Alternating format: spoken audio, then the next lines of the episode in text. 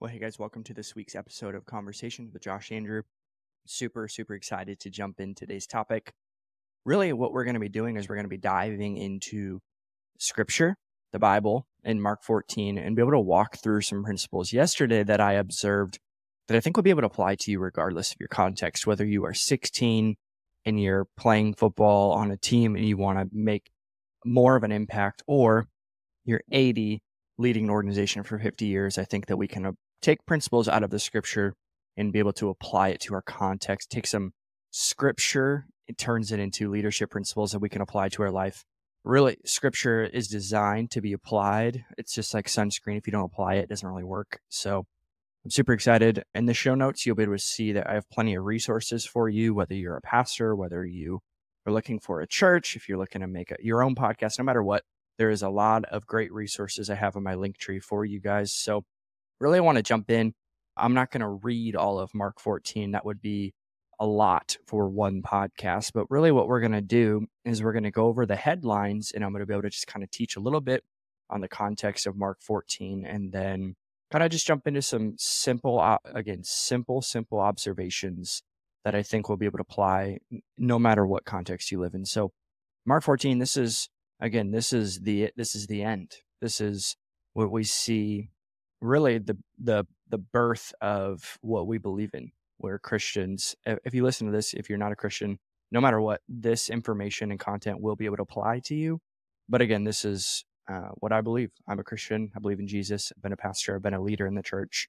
So Mark 14, we'll read the headlines and then we'll kind of again go into more depth of it. But Mark 14, the plot to kill Jesus. Jesus is anointed for his death and burial Judas schemes to betray Jesus. The Passover.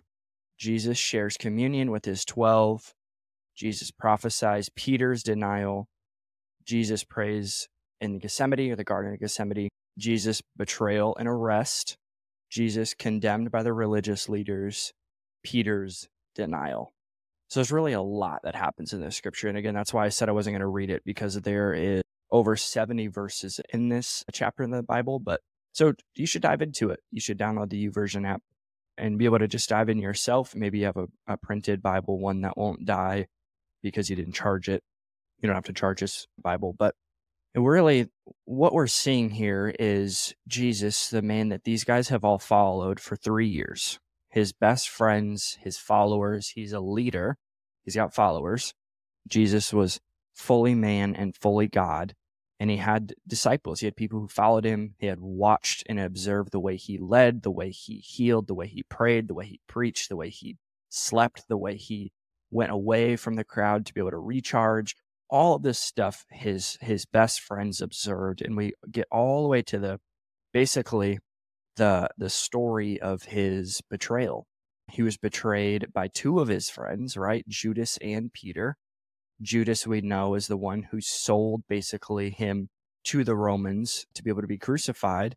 And he understood that he made a bad decision and tried to return. But again, he ended up not. We know that. I'm not going to say what he did because this podcast will be flagged, but you can read it yourself. He did not. He ended up dying. And then you see Peter. Peter also denied Jesus three times. He didn't betray him, but he denied him which is kind of the same thing, anyways. And with Peter, what he does is he's he's sitting at the bonfire, right? And the girl checks him. He's like, "No, I don't know him."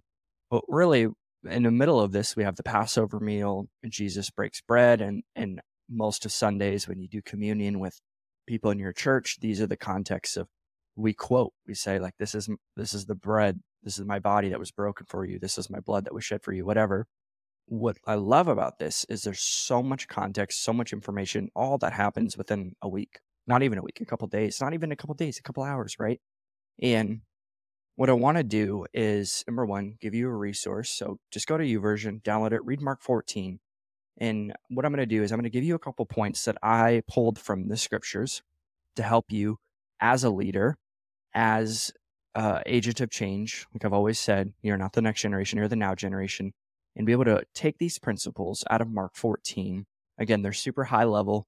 They, no matter what context you live in, no matter who you are, what age, If you've been to college or not, does not matter. You can apply these to your context and genuinely make a difference in your context. So, number one, success thrives in a strong culture.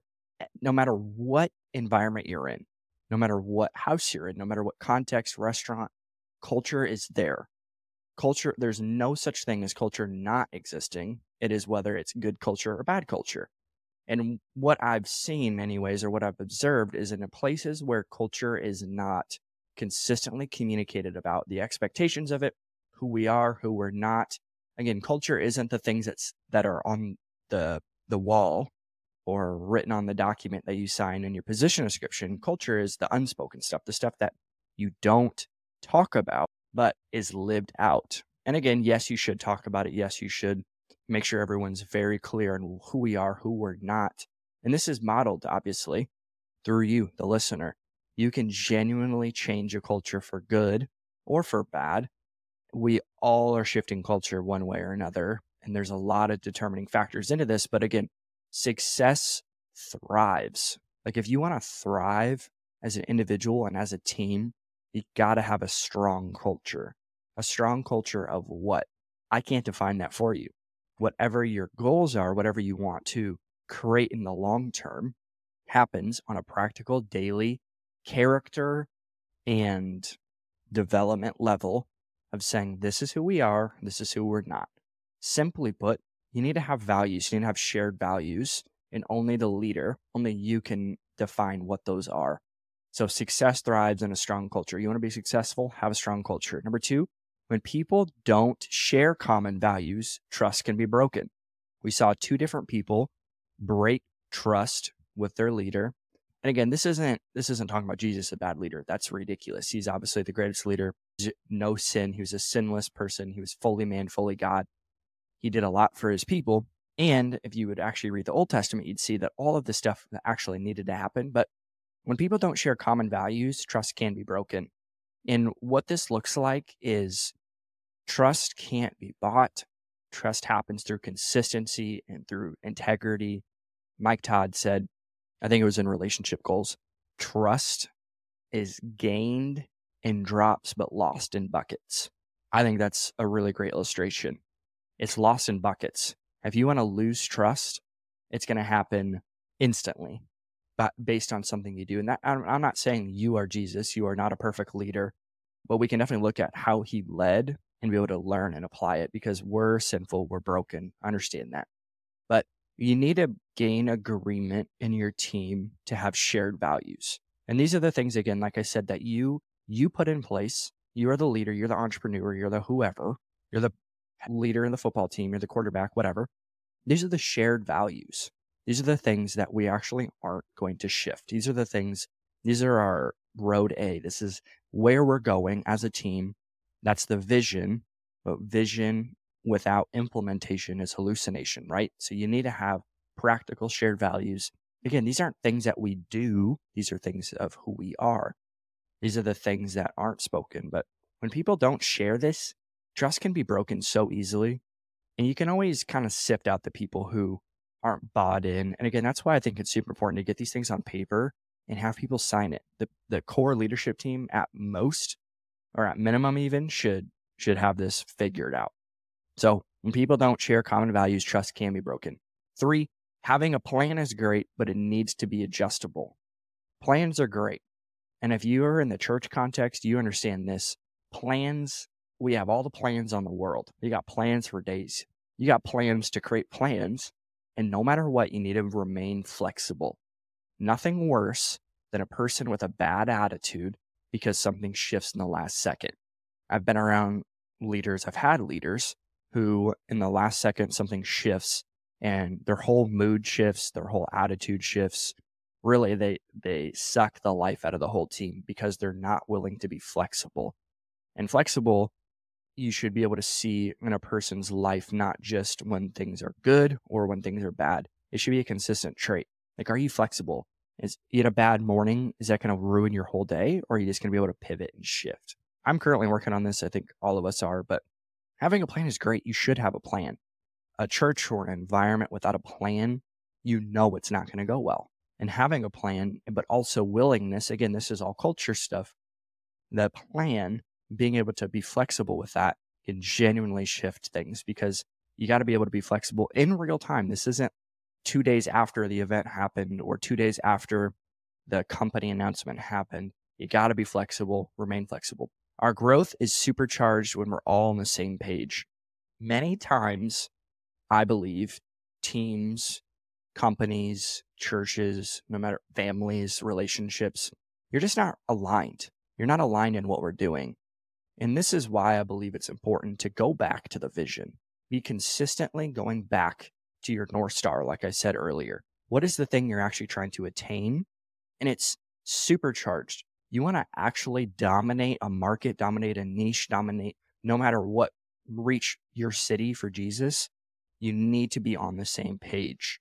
And this goes down all the way to the team member level. This goes back to the, the entry level sales position are you on the same page of what not just our values are, but where we're going? Again, there's there's a vision and there's a plan. You gotta have a vision, you gotta have a plan. The plan needs to be flexible. The vision isn't really flexible.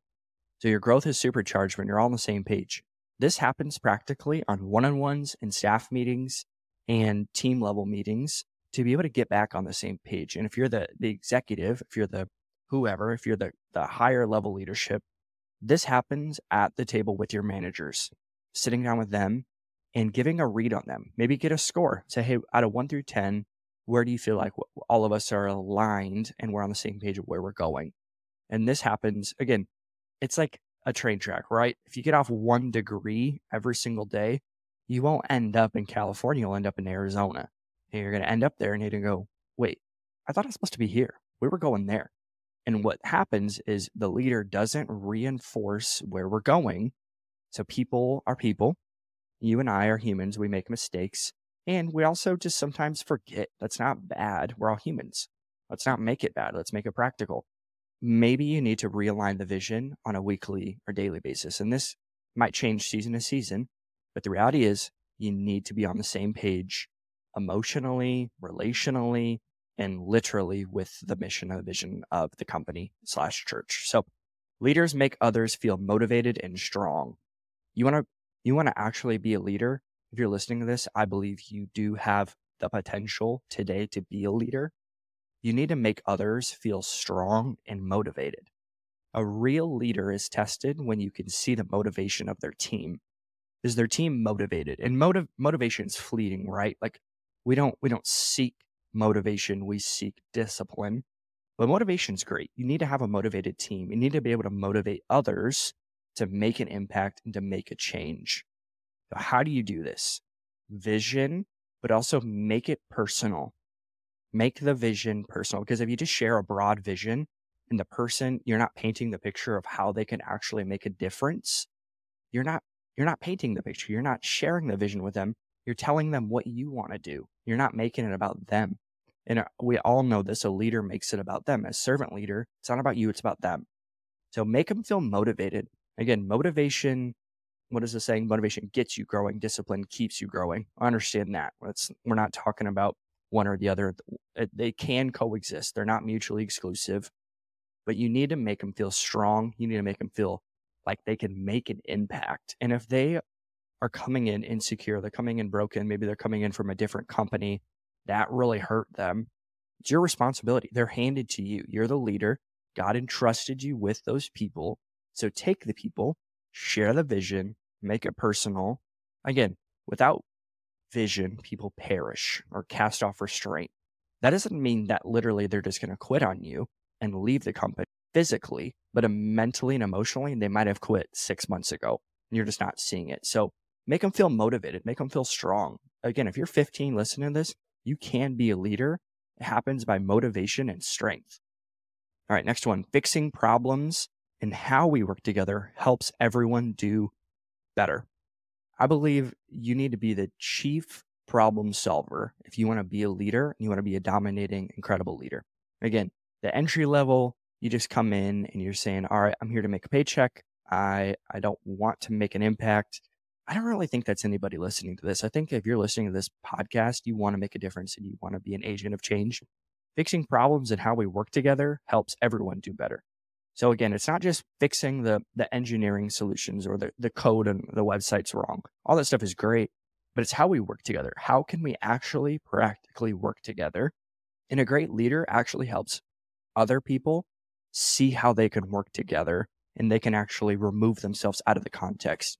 If they have to eh, be in every single meeting, if they have to be, if you have to be in every single conversation to make sure everyone consistently works together, it probably wouldn't work. Think about this. You go from T ball to normal baseball, you get the T once in a while, all the way up to the major leagues, the New York Yankees, practically all the way back down to T ball. Slowly but surely, the coach actually removes themselves from the dugout a little bit more during practice, during the games. They won't say as much because what they're doing is they're creating peer level development to be able to keep each other accountable. You know, fixing problems and how we work together helps everyone do better. If you want everyone to do better in their individual jobs and assignments, make sure they know how to work together. And there's plenty of resources, there's plenty of books on how to do this. Really, what you need to do, again, it all goes back to the same couple principles. All this stuff, again, is from Mark 14. You see Jesus and his 12 disciples, and all of them, again, seeing the bigger picture of what God's doing.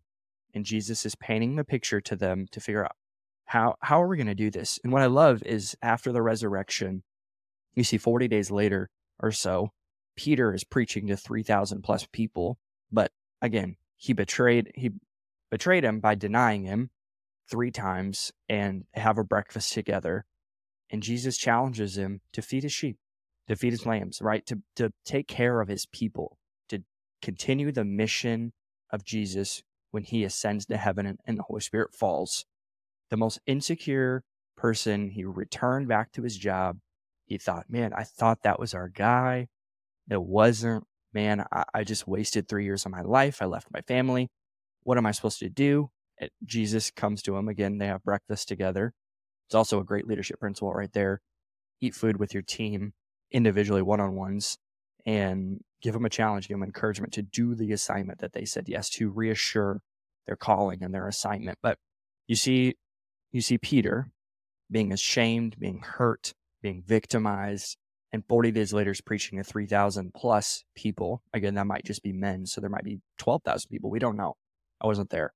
But you see Peter doing this because his leader reassured him and showed up for him and resourced him. Resourced him literally with food, which we all need to resource people with food. I think that happens at the, the breakfast table, at the dinner table. Those reassuring moments, those fun moments, those intimate moments happen at the dinner table. Can't happen anywhere else, I don't believe. But he but he gives them an opportunity, and we need to do this as well. So kind of jumping back in, real leaders give you chances to learn by facing challenges. This kind of goes back to Peter, right? Real leaders give you chances to learn by facing challenges. Stop making it so easy on everybody.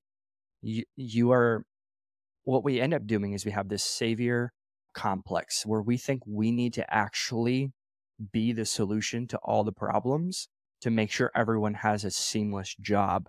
The problem you're doing is you're creating busy bees who don't know how to problem solve by themselves and they're being dependent on you. And who's to say that you might not be at this company in six months or you might not be the lead pastor in six years or 60 years? Somebody else needs to be able to solve problems and when we constantly fix and solve people's problems, they will never grow and be the person that God has designed them to be, which is a leader, which is a solve problem solver. I once had a leader tell me, I like to just create problems in the organization or in the team just so I can solve them. That sounds like a really bad idea, by the way. Don't do that. That's not good. You should not do that because what you're doing is you're having a savior complex and really, we're not that important. I'm going to be honest. I'm not that important. You're not that important. And that, and that's kind of a direct tone. And I'm telling you are important. You are valued. You are loved. I understand that. But in, in the macro, somebody else can take my job tomorrow. Somebody else can take your job tomorrow. And that's okay. That's not, that's not bad that we shouldn't live in insecurity or fear. But what we should do is help people see the things that we are seeing to be able to solve problems and when you have a team of problem solvers and they're not dependent on you, life gets a lot easier for you, but it also the growth potential of your team explodes. You can always see this in church, by the way, no matter if it's a youth service or the Sunday service.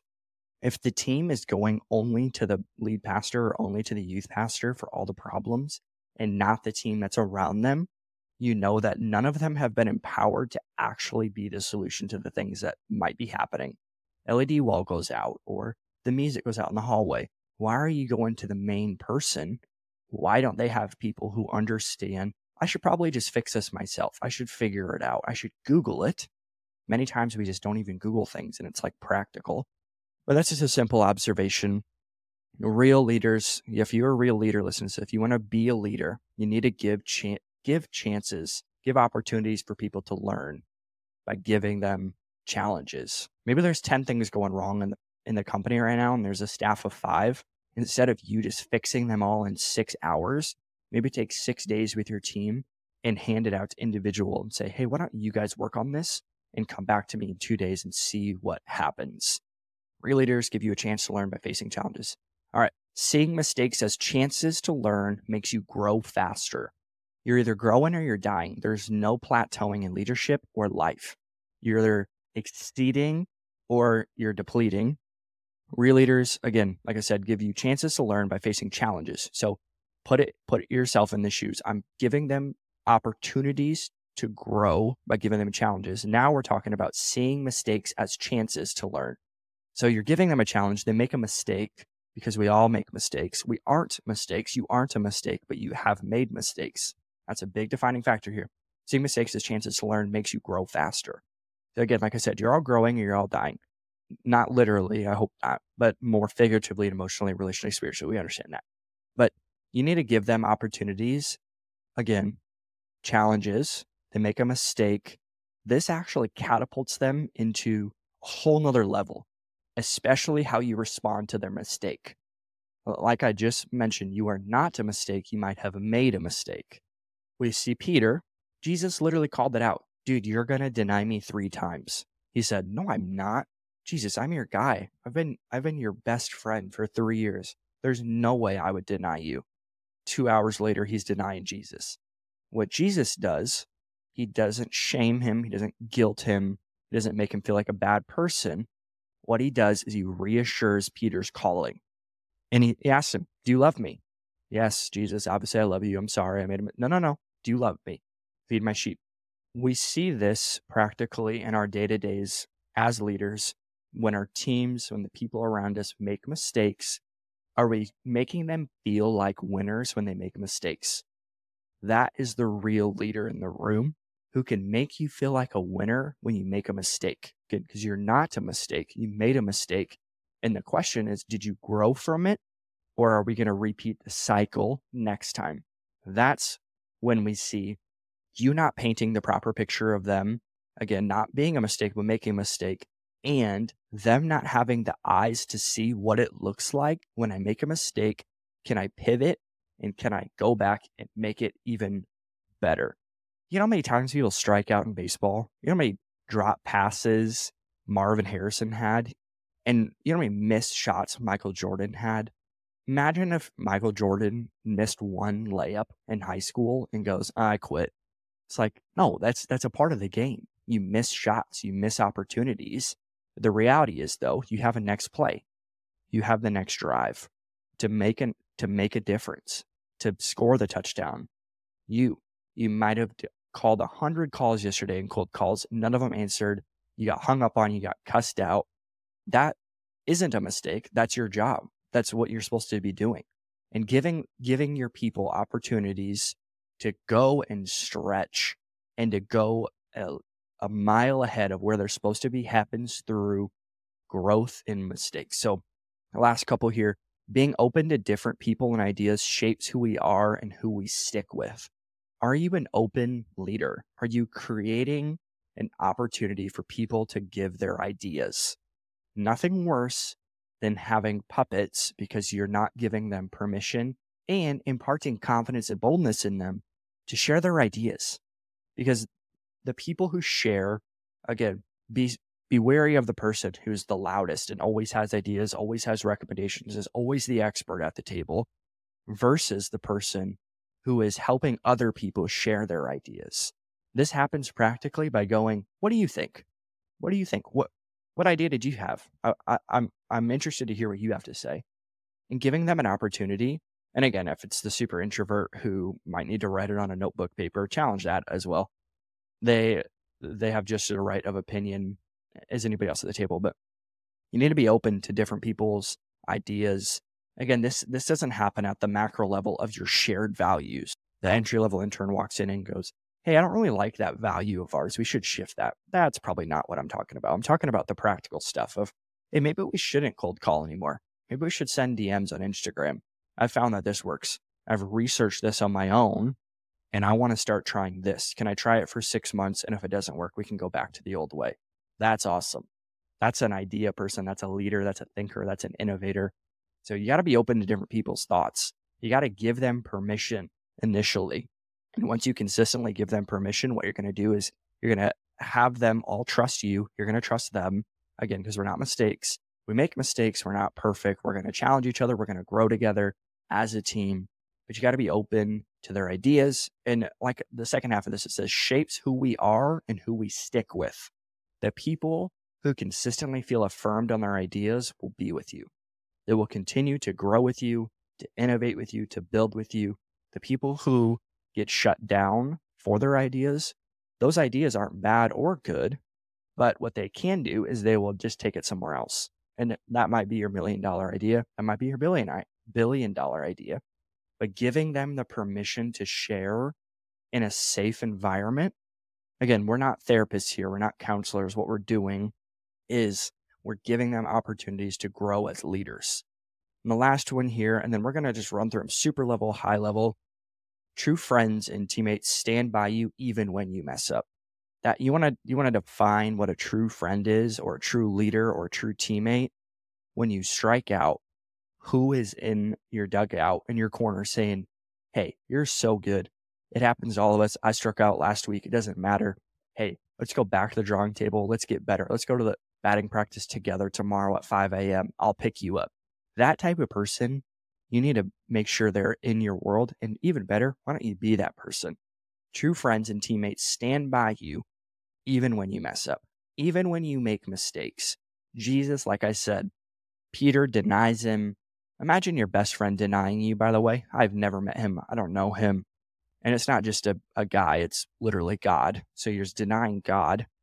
And they get to this point in the conversation where he doesn't even bring up the mistakes.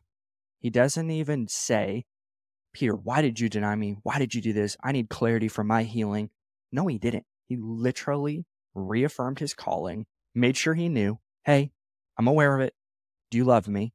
Yes, Jesus, I love you. Do you love me? Yes, Jesus. He asked him three times, by the way, and he denied him three times. There's a lot of teaching on there, but we only have like 45 seconds. So you want to be a great friend, if you want to be a great leader, and if you want to be around other great leaders, be around and stand firm with your friends and your teammates when they make mistakes and mess up. Reaffirm their calling, reaffirm their potential, reaffirm who they are, their character. And again, the macro level, reaffirm your team's values, reaffirm their team's mission. Because when you do this, what ends up happening is the micro level, your friendships start to go deeper, your relationships start to go deeper, the macro level, your team start to grow, your organization starts to grow, your church starts to grow because a team that is aligned, again, it's alignment over assignment. I'd say that, or alignment even determines your assignment. Uh, it's not necessarily what we're doing. It's more about who we're doing it with. Having the right people, you should read Dare to Lead, Good to Great. Those are great books that'll help get the right people on the bus. But I just wanted to share some insights from Mark 14. These are things pulled from scripture that you can find when you read your Bible. I believe you should read your Bible. If you don't believe in Jesus, you can still read the Bible. You should read the New Testament, Matthew, Mark, Luke, and John, the Gospels, to help understand who Jesus was. I believe it'll change your life. It has changed mine over the past nine, ten years. So super, super high level here. I'm going to read the points and then I'll see you next week. Success thrives in a strong culture. When people don't share common values, trust can be broken. Having a plan is great, but it needs adjustable. You need to be flexible. Our growth is supercharged when we're all on the same page. Leaders make others feel motivated and strong. Fixing problems and how we work together helps everyone do better. Real leaders give you chances to learn by facing challenges. Seeing mistakes as chances to learn makes you grow faster. Being open to different people, ideas shapes who you are and who we stick with. True friends and teammates stand by you even when you miss. Uh, thanks for watching, guys. Thanks for listening, guys. Hope that this would add value to you. If you can, like and subscribe to this channel. And if you're listening to my podcast, leave a review and follow along as we continue to grow together each day.